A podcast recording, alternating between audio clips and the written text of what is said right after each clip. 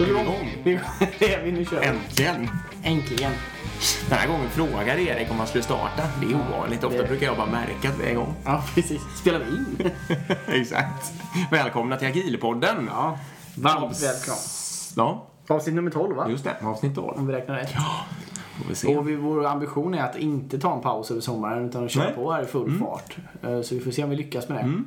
Men det är ambitionen i alla Det fall. finns en plan som ser ut att kunna hålla faktiskt. Det här har jag faktiskt valt att planera. Ja. Jag har satt Gantt-schema på väggen här. Så. Rättat in en projektledare som Räcker inte många timmar här. Exakt. Vi gjort en liten budget och satt till en stuga till min mamma sitter faktiskt.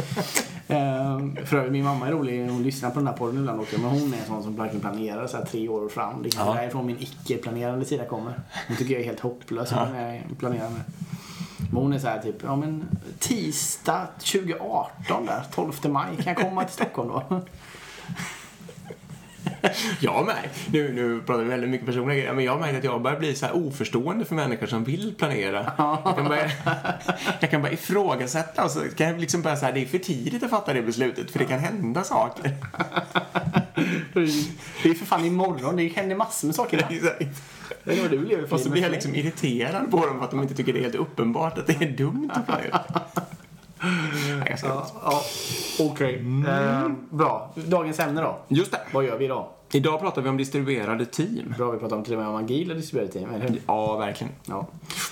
Och det är väl en fråga som känns ganska het. Eh, Vi diskuterar en del på Agila Sverige också. Mm. Eh, Jag kan tänka mig att många bolag står inför någon form av managed service-fråga. Mm. Liksom. Vad ska vi lägga någon annanstans och vad ska vi behålla själva? Mm.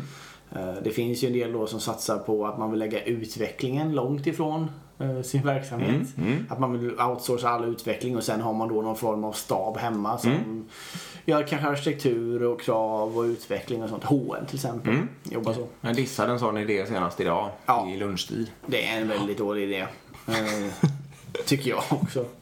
Ja. ja. Ofiltrerat rakt ut. Vi har inte haft några gäster, eller det här är första gången vi inte har en gäst på ett tag nu Ja, så faktiskt. blir lite extra flamsiga. Ja, skönt att få bara prata rakt ut. Exakt. Ja. Nej, och nu ska vi börja med kanske att säga då, med distribuerade team. Många tänker ju kanske att man har ett team som sitter på två platser. Det vi tror på och har funderat mest på det är ju att, att hela team befinner sig på en plats men att flera team levererar på samma sak. Exakt, och det har vi till och med genomfört. Så det har vi faktiskt Precis, testat. precis. Och, exakt, ja, men det, det är bra. Ja, grundregeln tycker jag ändå, när man ska sätta upp eh, agila team, det är ju att alla personer ska sitta ihop.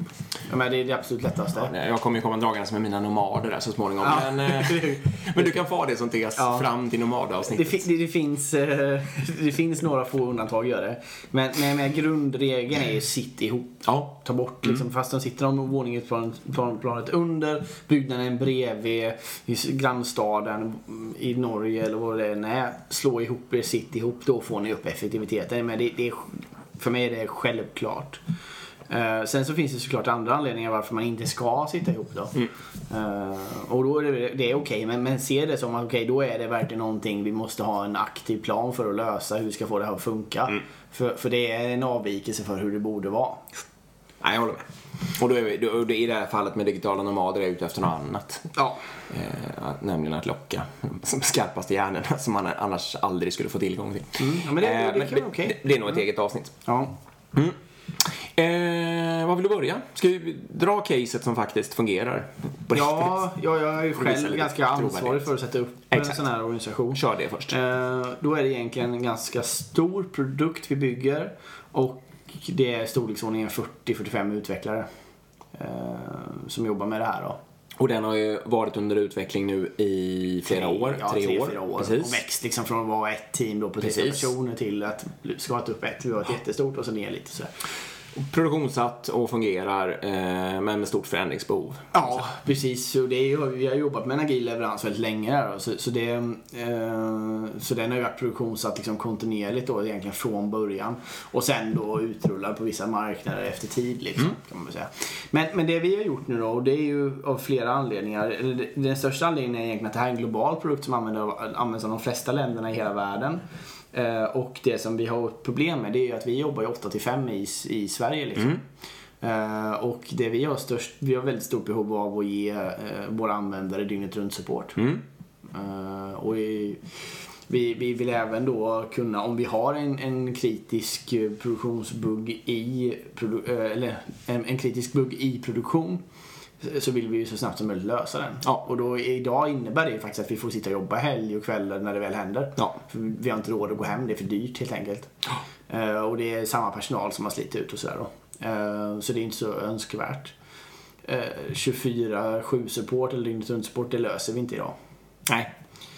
Man kan ju lösa det via att jobba treskift i Sverige och sådär men det blir ju väldigt, väldigt dyrt och det är inte så, och det är inte så många som vill göra det heller.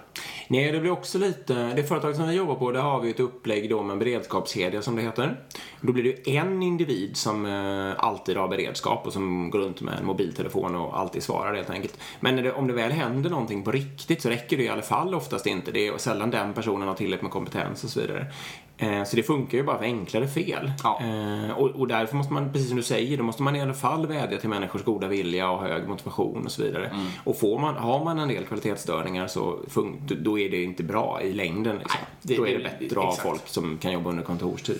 Det är ingen sustainable pace och det, det är ett ord vi inte har pratat om egentligen också men, men det kan snabbt bara göra en avstickare på sustainable Mm, kör. pace. Ehm, det, jag har gjort själv en sån här typ bild vad jag tycker ska innefattas i agilt. Jag kan faktiskt försöka lägga upp den någon gång på Instagram. Mm. Och då har jag med sustainable pace där. Och det är egentligen, man vill ju hitta ett liksom, normalläge, om Mm. man hänvisar kvar till lean då, eh, som är hållbart. Liksom, Mm. Där vi har en takt som, som rullar och, och där vi, där vi liksom gör att vi, vi kör inte slut våra team varenda jävla sprint. Det är inte så att de sitter och jobbar till eh, 23.59 varje fredag för att få in allt i sprinten och sen uff, vi överlevde och sen på måndag tillbaka till en sprintplanering. Ehm, eller där vi har såna här, där vi, för vet vi om att det kommer, vi vet ju om att det, tio stora produktionsbuggar kommer varje år. Vet vi om att det är så och vi fortfarande inte har en lösning för det utan vi bara satsar på att våra team hela tiden ska göra en goodwill här och jobba helg och sådär. Eh, Så måste vi göra om den liksom. Så vi får en sustainable pace som vi vet över tid kommer vara hållbart för teamet. Sen kan det fortfarande vara bra att ha höga arbetsbelastningar där man trycker på och jobbar helg och sånt. Det, det, skapar Någon ju liksom, ja, precis. Men då ska det vara ett, ett äkta undantag som är tillräckligt, kanske en gång i kvartalet eller något sånt där Något som sånt, känns rimligt. Liksom, några gånger om året.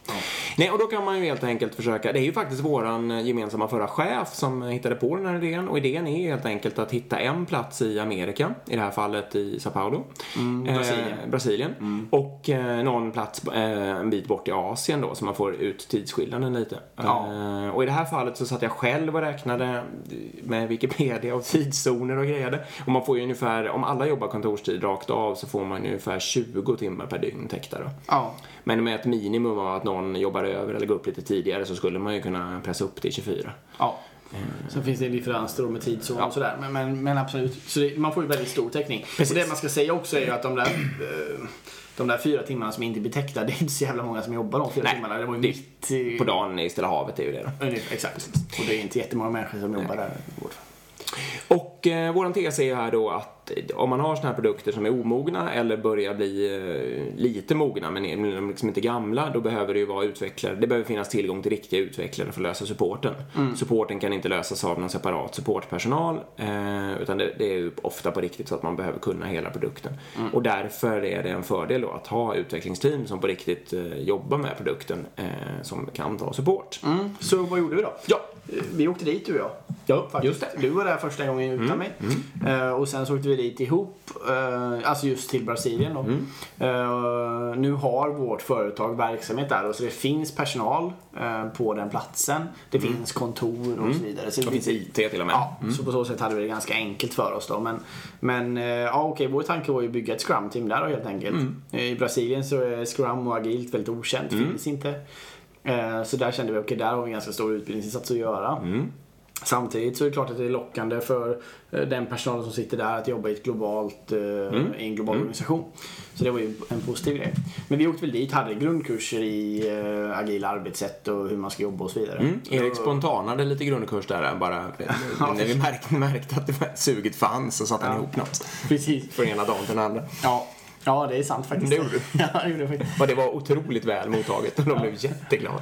Uh, nej men det stämmer. Uh, och sen då så, ja, menar, det, det finns ju mycket att berätta om detta, hur man gör och inte gör och vad vi har lärt oss och sådär. Men det som vi hade med oss från början, det var ju liksom att vi hade en uh, ganska stor resebudget för vi insåg att vi Mm. måste träffa varandra. Uh, I början så handlar det om att sitta ihop så mycket som möjligt. Mm. Uh, för att liksom man vill komma in på det här att, ja, men, nu sitter jag fast men jag kan verkligen fråga Kalle för Kalle vet eller jag vill fråga Pedro Mm. för Pedro vet och sådär. Ehm, och för att komma dit så behöver man lära känna varandra och då behöver man sitta ihop liksom, och göra de här teamaktiviteterna. Och det började med att de utvecklarna kom hit i tre sprintar eller något sånt där. Kan det vara det? Ja, två sprintar tror jag. sprintar, så fyra okej. veckor. Mm. Vi kör två veckors sprintar. nu. Så vi var här, de var här fyra veckor. Första sprinten då så... Ja precis, de rekryter, det är så en chef där borta, inte, inte jag eller någon rapporterande till mig då, eh, gjorde ju rekryteringen först och främst. Och rekryterade ihop ett team på fem personer, varav en var heltids Scrum Master då. Eh, det var svårt att hitta men det lyckades de med. Ehm, och sen så flög de hit, de var här fyra veckor då. Första två veckorna så satt de bara parprogrammerade med bara duktiga utvecklare liksom. Alltså de var utspridda liksom på de andra team som redan finns. Och sen eh, sista veckan, eller sista två veckorna de var här, då fick de faktiskt göra sin egna första sprint. Så då fick de eh, skapa ett eh, teamnamn. De heter Brazucas. Eh, och så fick de göra en logotyp. Det blev ju oväntat nog brasilianska flaggan med en fotboll på. Ja. Eh, hade man inte alls kunnat fördoma sig fram till. Ehm, och sen då så, så fick de några enkla uppgifter. Liksom. Alltså, då, vi- då hade vi pratat med produktägarna och så är det, hej nu har vi ett nytt team liksom. De är duktiga utvecklare men de kan ingenting om den här produkten. Kan ni liksom föreslå aktiviteter till dem som kanske är då lämpliga för dem att börja med? Och så fick de då liksom kanske några buggar som var lättare och ja, lite blandning så, här, så de skulle förstå hela applikationen. Och så har det fortsatt egentligen. Sen så åkte vi ganska omgående dit med, eh, inte ett helt team men nästan. Och satt med dem under en sprint och var jag där igen då. Eh, Och jag var också med och fortsatte, ja, fortsatte den agila utbildningen av, deras organisation. Ehm, och sen har de varit här och, så fort, och nu fortsätter det liksom. Är inte jag med i det, i det inte du heller. Nej, Eh, Men, men, men det, jag har ju bytt jobb då, så det blir ju det har jag också. Mm. Ja. Eh, så, så det där rullar i alla fall. Eh, och det är ju jätte, jätteroligt att se. Mm. Och det funkar faktiskt otroligt bra måste jag säga. Det finns några grejer som, som, man, som vi skulle behöva göra bättre. Eller som man skulle göra om jag fick göra om det här liksom. Mm. Vad är det då? det, det är produktägarskapet. Vi har Mm. produktägare. Scrum Master finns på plats då i Brasilien. Produktägare finns inte på plats för de kan ju ingenting om den här produkten Nej. ännu. Tanken på sikt är väl mer att en produktägare ska vara på plats eh, för den, de lokala marknaderna där då. Mm. Men eh, just nu så är det en, eh, en produktägare som sitter i Sverige. Faran om man har en produktägare för lokala marknaderna det är ju uppenbarligen att man får olika dialekter i produkten. Ja. Ska ju sägas i samma andetag. Livsfarligt, precis. Man kan lösa det med code reviews och så vidare. Ja. Det kan jag säga, det är så vi har gjort också att all kod som skrivs för dem måste godkännas eller pull requestas då av svenska utvecklare. Mm. Ehm, Så det är ett sätt att kontrollera kvaliteten och sånt i början också om man känner att det här kan vara ett hot. Och nu menas alltså inte svenska utvecklare utan utvecklare som arbetar i Sverige i kontoret. Bra. Att vara tydlig. Bra, bra rättelse. Eh, Men, men den här produktägaren, jag tror att man skulle haft en heltidsproduktägare för det här teamet i början. Ja, för man ja. behöver förklara liksom, vad är det för produkt, vad finns det för verksamhetsregler, eh, här finns slutanvändare, ta in dem och Mm. förvisa då det här teamet och sånt. Den här, de produktägarna vi har haft har tyvärr inte haft enskilt det här teamet utan de har haft andra team Mm, också. Och då blir det liksom, de hinner inte riktigt med och du vet den här klassiska fällan. Så det skulle jag satsa mer på egentligen om man skulle göra om det. Att verkligen Mm. ha en dedikerad produktägare. En möjlighet som man har är att ha en lokal produktägare vars enda uppgift, eller inte vars enda uppgift, men vars eh, viktiga huvuduppgift är att varje dag eh, kontakta produktägaren i eh, Sverige och prata med den liksom, och förstå hur den tänker och vad den vill. Och då skulle man ju på sikt bygga upp en som eh, förstod produkten så att säga. det är ju ett sätt man kan göra och det kan ju vara heltid eller halvtid eller något sånt där. Ja. Vem får det inte vara? Scrum också. Bra. Fan bro, det är inte jag har kontrollfrågat dig på den. Ja, snyggt. Jag skriver på mina lyssnare om det också. Ja, det är bra. Ehm, och om ni nu sitter här och antecknar, anteckna nu också eh, våga resa mycket. Eh, Mm. Alltså det kan inte nog understrykas att det faktiskt är viktigt i början framförallt. Nej, precis. För jag menar, det, det ska man inte sticka under stol. Vi kommer, vi kommer komma in lite på affärsmodellen också. Mm. Eh, Men det är klart, det här är mycket, mycket billigare än att ha svensk personal. Så är det ju. Eh, Men, men våga ta initiala kostnader för att sätta upp det bra. Ja. Alltså, räkna inte på besparings eller på vad säger man, alltså på att bespara pengar från dag ett liksom. Utan skjut fram det ett år eller ett halvår eller något. Ja, eller bara några månader liksom. Det blir ganska snart payback ändå. Eh, roterande stolen, vad är det? Mm, det kör vi också. Det är ett koncept faktiskt jag har kommit på som jag eh, tycker mycket om. Det är egentligen att vi ser till då att, eh, det vi inte har nämnt nu då, det är att vi också ska ha ett team i, Asien. Eller du nämnde det lite i början. Det, men det har vi inte börjat med än. Mm. Men då är tanken egentligen att ha en roterande stol i varje team eller i varje egentligen, för det är flera team på flera sajter då. Ja, eh, på varje sajt ha en roterande stol som innebär att den stolen ska, alltså i Brasilien då, så ska någon från Sverige eller någon från Asien sitta på den stolen. Och sen så roterar man då med någon form av halvårsgrej. Och det, det har vi börjat med nu också. Så i Brasilien nu så har vi faktiskt en svensk utvecklare som kommer åka och sitta ett halvår. Ehm, och det är återigen också för att få det här liksom, att man lär känna varandra. Det är jättebra grej ur ett eh, rekryteringsperspektiv också. Mm. Att kunna rekrytera till en global organisation där man säger att okej, du kommer få sitta i Sverige men det finns också möjlighet att sitta i Brasilien eller sitta i Asien och ett halvår då för att lära dig de grejerna. Ehm, så det är också ett perspektiv på det då. Och har man väldigt små volymer eller ont om pengar så är det förstås bättre att ha roterande stolen besatt liksom eh, en fjärdedel av året än att inte jobba med den alls till exempel. Ja, absolut. Eh, volym var det jag tänkte på också här när vi ändå var inne på alla de här frågorna. Eh, lite då, det vi antyder här, det är ju att volymen behöver ju vara minst två skrumteam. Alltså den, det här produkten eller vad det nu är för någonting som man jobbar med behöver ju eh, vara minst två skrumteam stort. Alltså ett eh, original då i där man, Sverige eller vad man nu är och sen så ett på det andra stället. Annars blir det svårt. Om det är mindre volym än så så går det inte att göra det här upplägget. Nej, för då blir det ju distribuerat. Team. blir det, ja, precis. Exakt. På riktigt och det tror vi är mycket, mycket svårare. Ja, jag, jag tror det är en dålig idé. Eller en dålig idé med. Absolut. De har ju driftsatt också. De har gjort deploy där borta. Ja, det, gjorde- det gjorde de ganska snabbt faktiskt. Och det är ju också en superfördel med den här setupen. Det är såklart att nu har vi då en applikation som innebär att när vi deployar så har vi nertid. I en ideal värld har man ju inte Nej, men, ponera att man skulle Ja. råkat tappla till det så att man ändå har lite Ja, mer tid. precis. Tafflar till det. Eh, då är det ju ändå, då, gör man ju så att då kan man ju faktiskt lägga de här deployerna, eh, för jag vet att många sitter och gör det på svensk kvällstid eller Ja. helger och söndagar och så vidare. Eh, och då kan man faktiskt lägga det på brasiliansk eh, då, tid som gör att okej det påverkar så få användare som Ja. möjligt. Och det har vi också testat att göra och det funkar ju jättebra.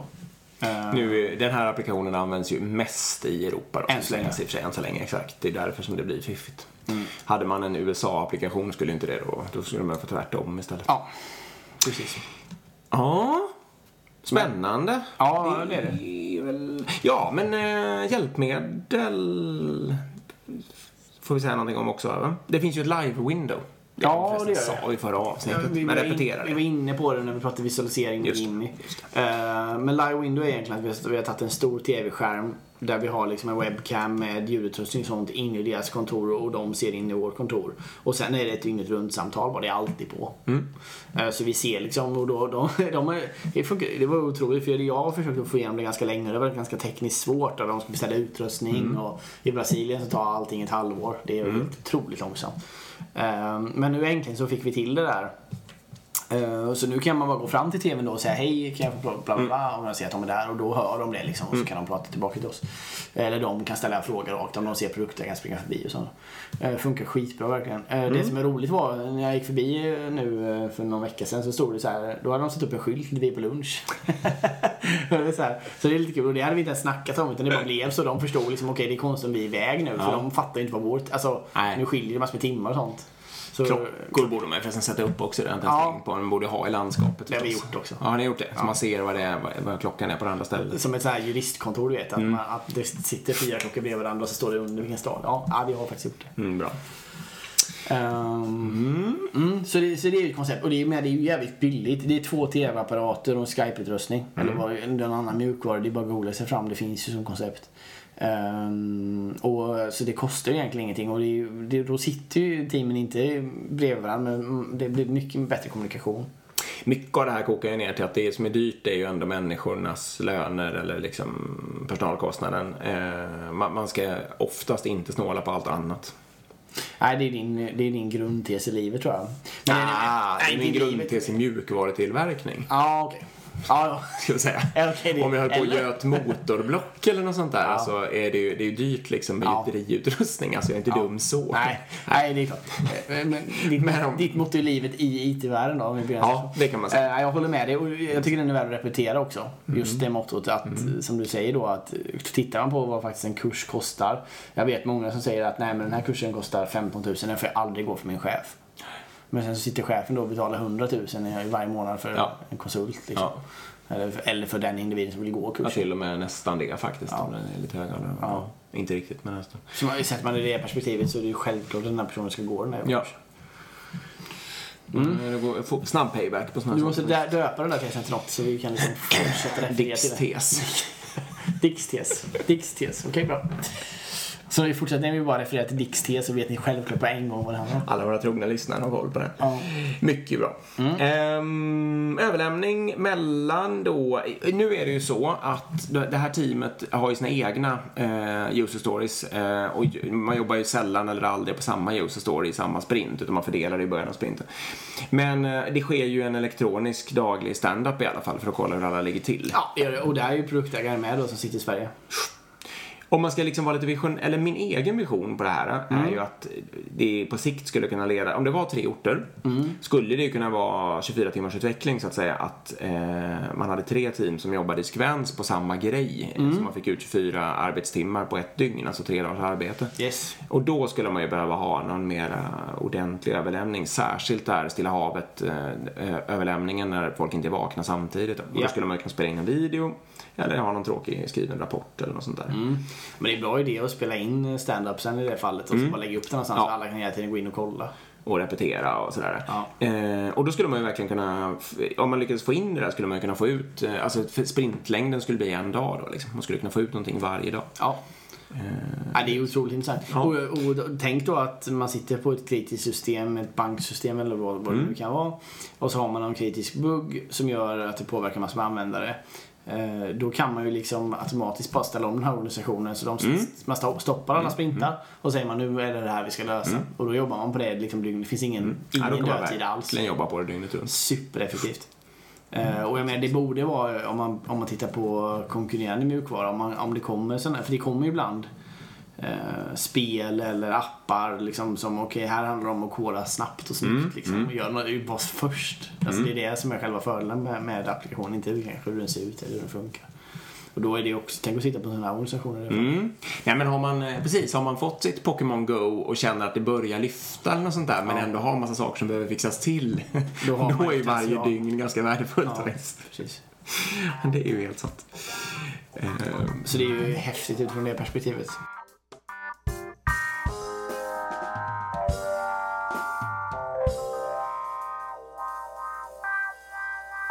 Jag, eh, det, jag började med det i inledningen här. Jag satt och diskuterade på lunchen idag ett sånt här annat case. Eh, och, och det var väl väldigt likt det här. Jag var väldigt inspirerad av det här. Men alltså, det, min, det, det, varför vill jag säga det då egentligen? Det enda jag vill säga är att det jag kände, i det, för det fallet hade de just börjat fundera på att ha i Sverige skulle de köra eh, kravarkitektur på något sätt. Eh, och så skulle man köra utvecklingen någon annanstans. Och jag kände ju starkt att jag inte tror att det kommer bli bra.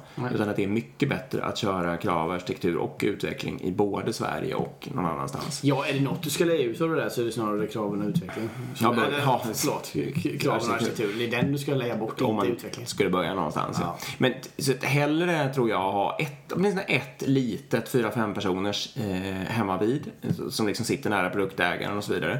Eh, och sen ja, vill man ha jättevolymer så kan man ju förstås växa på det andra stället. Men att man hela tiden har hela förståelsen och hela tiden liksom kan eh, sköta all utbildning och så vidare hemifrån. Då. Så det var ju det jag ganska starkt förespråkade där faktiskt. Ja, jag håller med. Fullkomligt håller med. Vi har ju, nu har vi ju inte um, erf, eller vi har delvis erfarenhet men vi har inte provat det fullt ut. Men vi har funderat en del på det här, ska man använda i det här fallet som vi har pratat om hittills så är det ju egen personal ändå. De är anställd i samma koncern. Ja, det samma det. firma Det fast i ett annat land. Det är Eh, Med massa fördelar. Ja. Eh, kan man använda en extern, en konsultfirma någon annanstans? Ja, det kan man. Men eh, alltså det som är, det, det, det man vill komma åt är ju liksom att, eller slutmålet här. Mm. Det är ju liksom att slutanvändaren sitter bredvid programmeraren och säger vad, vad är det du behöver liksom. Mm. Men det är dit man vill komma. Och nu så försöker vi ta oss dit via att man ska försöka aggregera ihop allas tycke till någon produktägare Mm. som ska översätta det till någon sådär. Eh, risken är ju liksom att lägger man ner det här på eh, någon extern leverantör och det är ofta Indien då eller baltländerna börjar också bli stora på att leverera jävligt billigt. Polen. IT. Ja. Ehm, så, så liksom då tappar man ju allt det där. Mm, man då- kan, ja, gör man det? Nej, det gör man inte. Men, men, men det Det finns finns en ökad risk. det finns en ökad risk gör. Tappa delar Att man det, tror att man, man, man kan skicka dit någon kravspecifikation och så ska de bara leverera ut lite features och så ska man betala per feature och sådär. Mm. Jag brukar säga så här, ge mig ett, jävligt, ge mig ett bra exempel på där det funkar.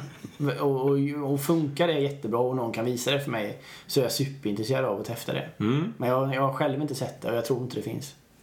Kan, eh, eh, det du säger är att man kan inte vara agil om man kör en managed service. Nej, jag, tror, jag har inte sett någon bra lösning på det.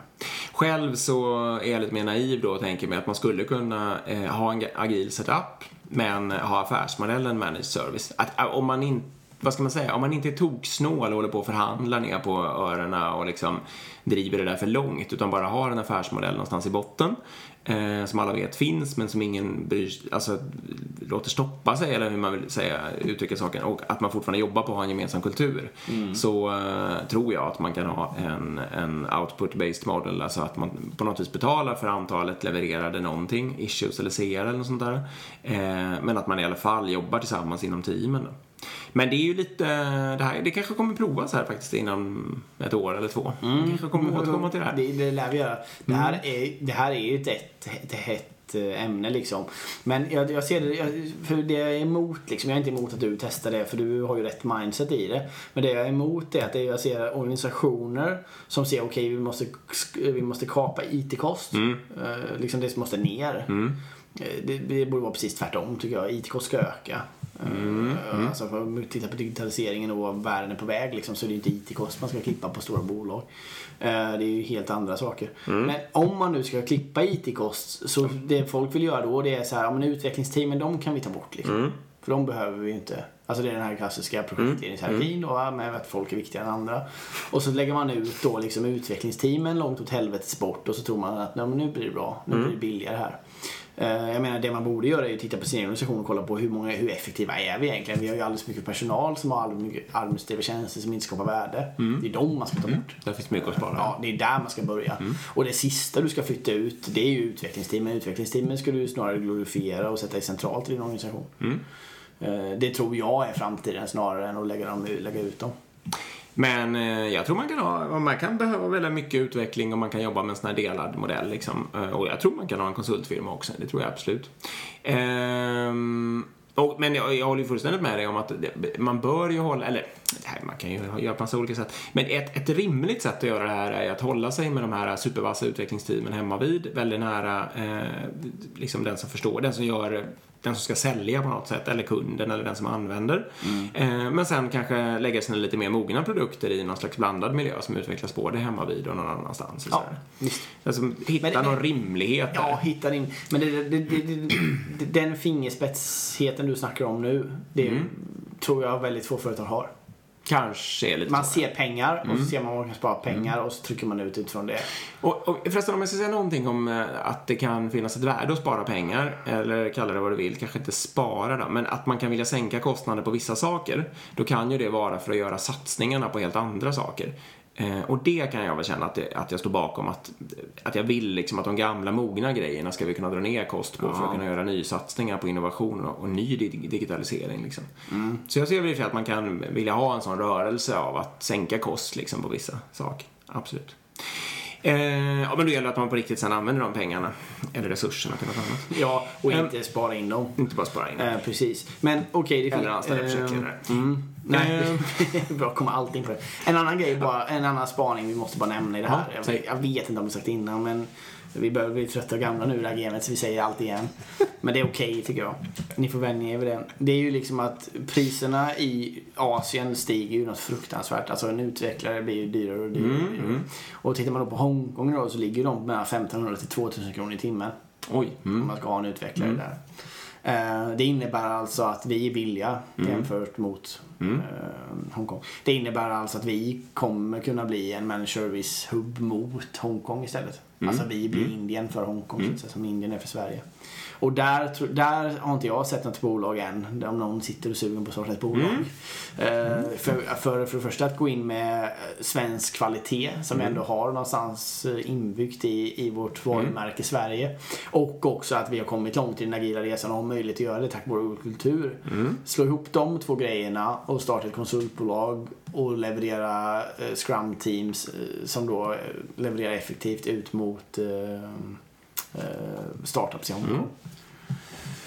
Nej men och det, det är väl eh, precis, ta till er det här nu. Eh, om jag ska spana vidare på den eller bara lägga på en gammal eh, spaning så är det ju billigare att bedriva produktutveckling i Sverige än i många jämförbara västländer. Och det beror ju på att vi har en mindre hierarki.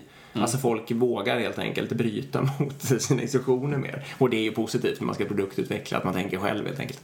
Eh, och det är, gäller ju säkert mjukvaruutveckling också. Spelutveckling är väl stort i Sverige jämfört med Ja, våra det det. befolkningsmängd tror jag till exempel. Jag är inte så himla insatt i det här. Men Nej, men är det. Och det beror ju säkert på liknande då, fakta. Att det finns mycket trogna nördar där ute. Ehm, det var något mer. Jo, jag ska ju ranta. Jag ser ju en chans att ranta lite mot timmar här igen. Så vi- jag får väl passa på. Favoritranten? Ja. Nej, Nej, men projektledningen. Om vi pratar- timmar. Om, vi, om man trots allt ska, eller om vi pratar affärsmodeller igen. Om man vill ha de här, eller kalla det vad du vill. Om vi pratar affärsmodeller vi, och vi vill ha skrumteam i någonstans långt bort hos en eh, konsultfirma, en leverantör. Eh, då kan man ju ta betalt per någon slags issue då, om man nu tror på det. Och Erik tror inte på det. Jag tror att det kan fungera. Det kan ni prova. Eh, jag ska bara säga att om man inte gör det så tror jag ju verkligen att man ska ta betalt, eh, alltså en fast kostnad för en viss teamstorlek per månad. Per person alltså, eller per teamstorlek. Inte hålla på att räkna timmar. Nej, det håller jag med. Eh, Skapar inget mervärde. Nej, det skapar ingen mervärde. Det kommer driva felaktigt, ja, som vanligt då, driva Ja. konstiga beteenden med bokföring och försöka få in timmar och få ut timmar och inte skapa tillit och trust och Men det är precis det- transparens och alltihopa. Många av de där grejerna du nämner där kommer du få om du köper eh, per feature också. Kanske. Ja, för det, de kom, alltså om ett team nu du sitter där och, och försöker göra en innovativ lösning av någonting och så inser de att nej fan, det här måste vi designa om, vi måste göra om databasmodeller, vi måste liksom sådär. Som inte skapar issues, ja. Ja, och då blir det liksom att okej, då får vi inte betalt för det. Vänta, skit i det. Det här gör vi en Mm. ful lösning.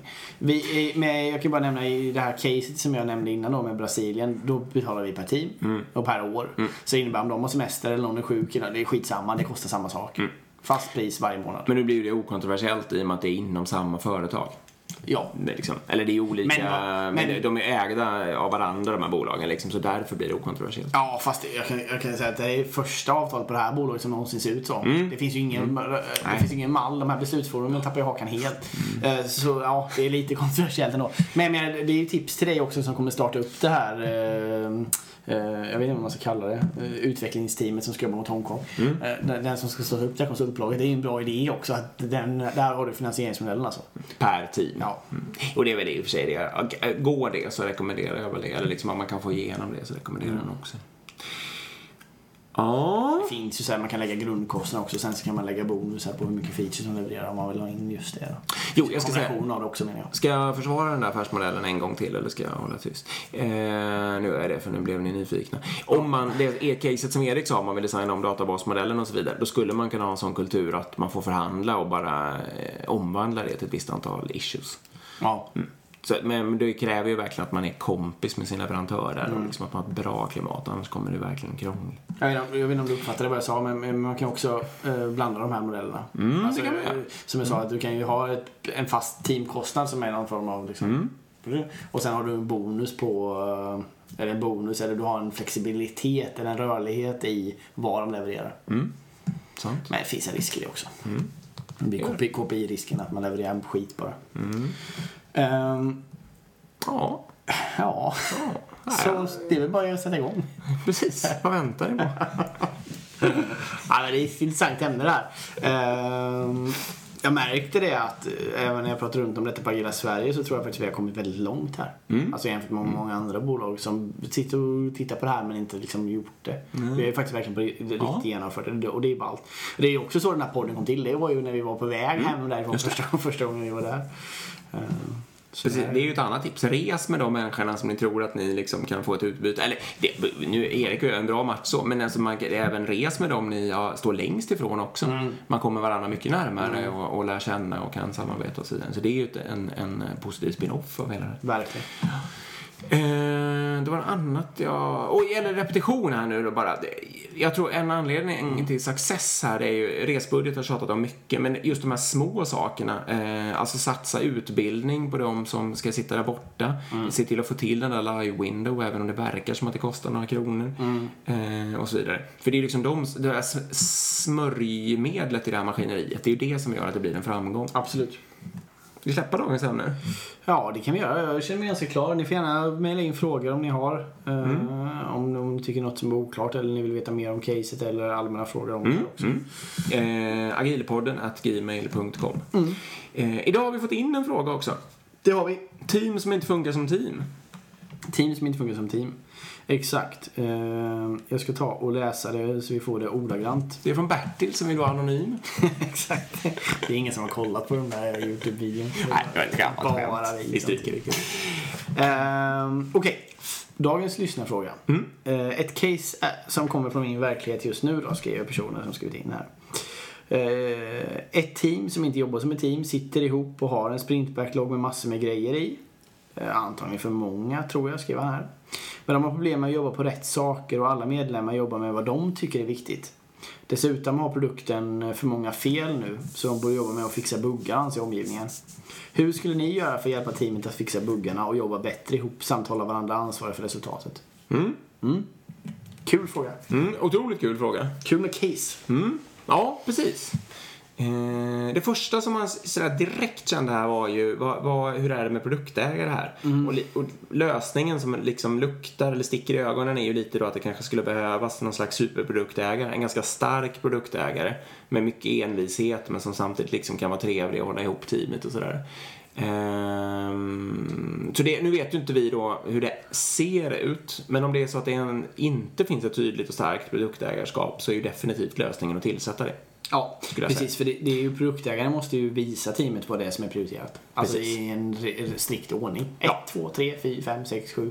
Och sen får man hålla sig till det. Så ja. står det liksom, man får ju ta dem uppifrån. Ja. Det får, får ju inte vara någon vilda västern där. Särskilt inte om det är en sån här omogen tillvaro. Då får man ju vara stenhård på det. Ja, det ska nästa vara en- item vi plockar är ja, nummer tre. Exakt. Eh, punkt slut. Och eh, tycker man att det är fel personer, att det inte går att lösa det och så vidare, då får de ju bara sätta sig där och då och läsa in sig utbilda sig liksom tills det går att lösa det. Ja. Ja, men absolut. Och inte bara, för, för då får man ju igång den processen. Ja, och det är det hårda sättet att göra det på. Det, det, är, det är en bra början. Det man kan eh, försöka hoppa över på sen det är ju liksom att produktägaren också förklarar den här prioriteten. Alltså varför, alltså, varför är det här ett, varför är det här två, varför är det tre? Och vem är bättre på att förklara det än slutanvändaren? Precis. Så jag skulle försöka få den här produktägaren då, eller att få slutanvändarna. För få, det som är konstigt i din situation här är liksom att, att teammedlemmarna tycker olika saker är viktigast. Eh, och det är inte för att de är dumma människor eller för att de jävlas liksom, utan de tror ju på riktigt att det här, men den här är viktigare än den här. Men medan den, den kompisen bredvid inte håller med. Och då behöver de ju här få en gemensam världsbild. Ja. För det har de inte. Och då, vem är det, då är det liksom, de måste träffa slutanvändare som säger att Nej, men de här problemen som ni tror, de är inte ens Nej. viktiga för oss. De kan ju lösa 2020. Det är de här grejerna som Mm. stoppar oss i vårt dagliga arbete. Så den, den, den kopplingen vill man ju helst få till liksom. Så alla teammedlemmar borde ju besöka en slutanvändare, eller flera slutanvändare. Det är en bra idé. Och ta med produktägaren på Ja, verkligen. Eh, vid de här sprintplaneringarna, jag tror ju verkligen att teamet själva ska göra sprintplaneringen och jag tror ju verkligen inte att man ska börja detaljreglera vem som ska göra vad och så vidare. Men däremot skulle man kunna ha ganska tydliga spelregler. Som till exempel att ni måste ta eh, i backloggen uppifrån och ner. Exakt. Rakt av. Eh, I de- den här sprinten måste de här tio buggarna lösas. De står överst i backloggen så att säga. Eh, och vad det nu kan vara. Så att man liksom inte, så det inte blir vilda västern. Men sen däremot kan de ju hålla på och, och kanske man måste ta ganska ganska mycket tid i sprintplanering och liksom låta teamen gnugga och stöta och blöta det där så att de faktiskt hittar en lösning som funkar. Eh, Men att det ändå är tydligt vad som förväntas. Det tror jag ju på det här fallet också. Det är bra. Man kan ju köra om det finns eh, mycket buggar också så kan man ju köra och teamet tycker att det är pest och pina att ta tag i. De vill börja, bara göra ny funktionalitet och så vidare. Mm. Då kan man ju göra någon form av så här um, TR-sprint eller buggsprint Mm. eller någonting och så kan man göra något event runt det liksom. Det pratade Jimmy om också i föregående avsnitt att eh, man kan göra ett gamification av det. Alltså man gör något Mm. brädspel som man flyttar fram för varje bugg man löser och sådär. Så blir det en rolig grej för teamet också och en temporär utmaning. Ja, men Ja. sen lät det ju också lite som att teamet inte var ett team. Kan ju vara så ja. Nej, det, det stod ju det. Ja, precis. in det i alla. Det, det skulle ju kunna vara läge att göra någon slags teamövning. Ja. Titta på work agreement kanske. Mm. Kanske såna enkla saker som att se till att sätta ett namn för teamet om inte det finns. Ja, Logotyp. göra en logotyp, ja precis. Gå ut och dricka lite bärs. Ja. Ehm, se till att göra en omstart där, där teamet uh, verkligen knyts samman och det finns ju massor med olika mm, övningar och vad man ska göra och inte göra. Men, eh, men, men verkligen se till att starta om det där teamet eh, Mm. och få upp en bra liksom, team spirit igen för det känns lite som att man har kommit på sniskan där. Ehm, Ja, så det är väl, det, men det, är, det är lätt för oss att sitta och säga vad man borde göra och inte göra. Men det, det kan vara kanske lite idéer för vad du kan göra.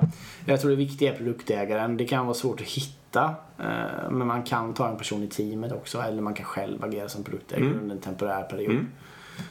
Någon lösning bara. Ja. Men, men den personen som får eh, hatten, oavsett vem det nu är, om det är svårt att hitta någon, att det var väldigt tydlig på att den måste stå på sig så att säga. Och hålla i eh, backloggen. Mm.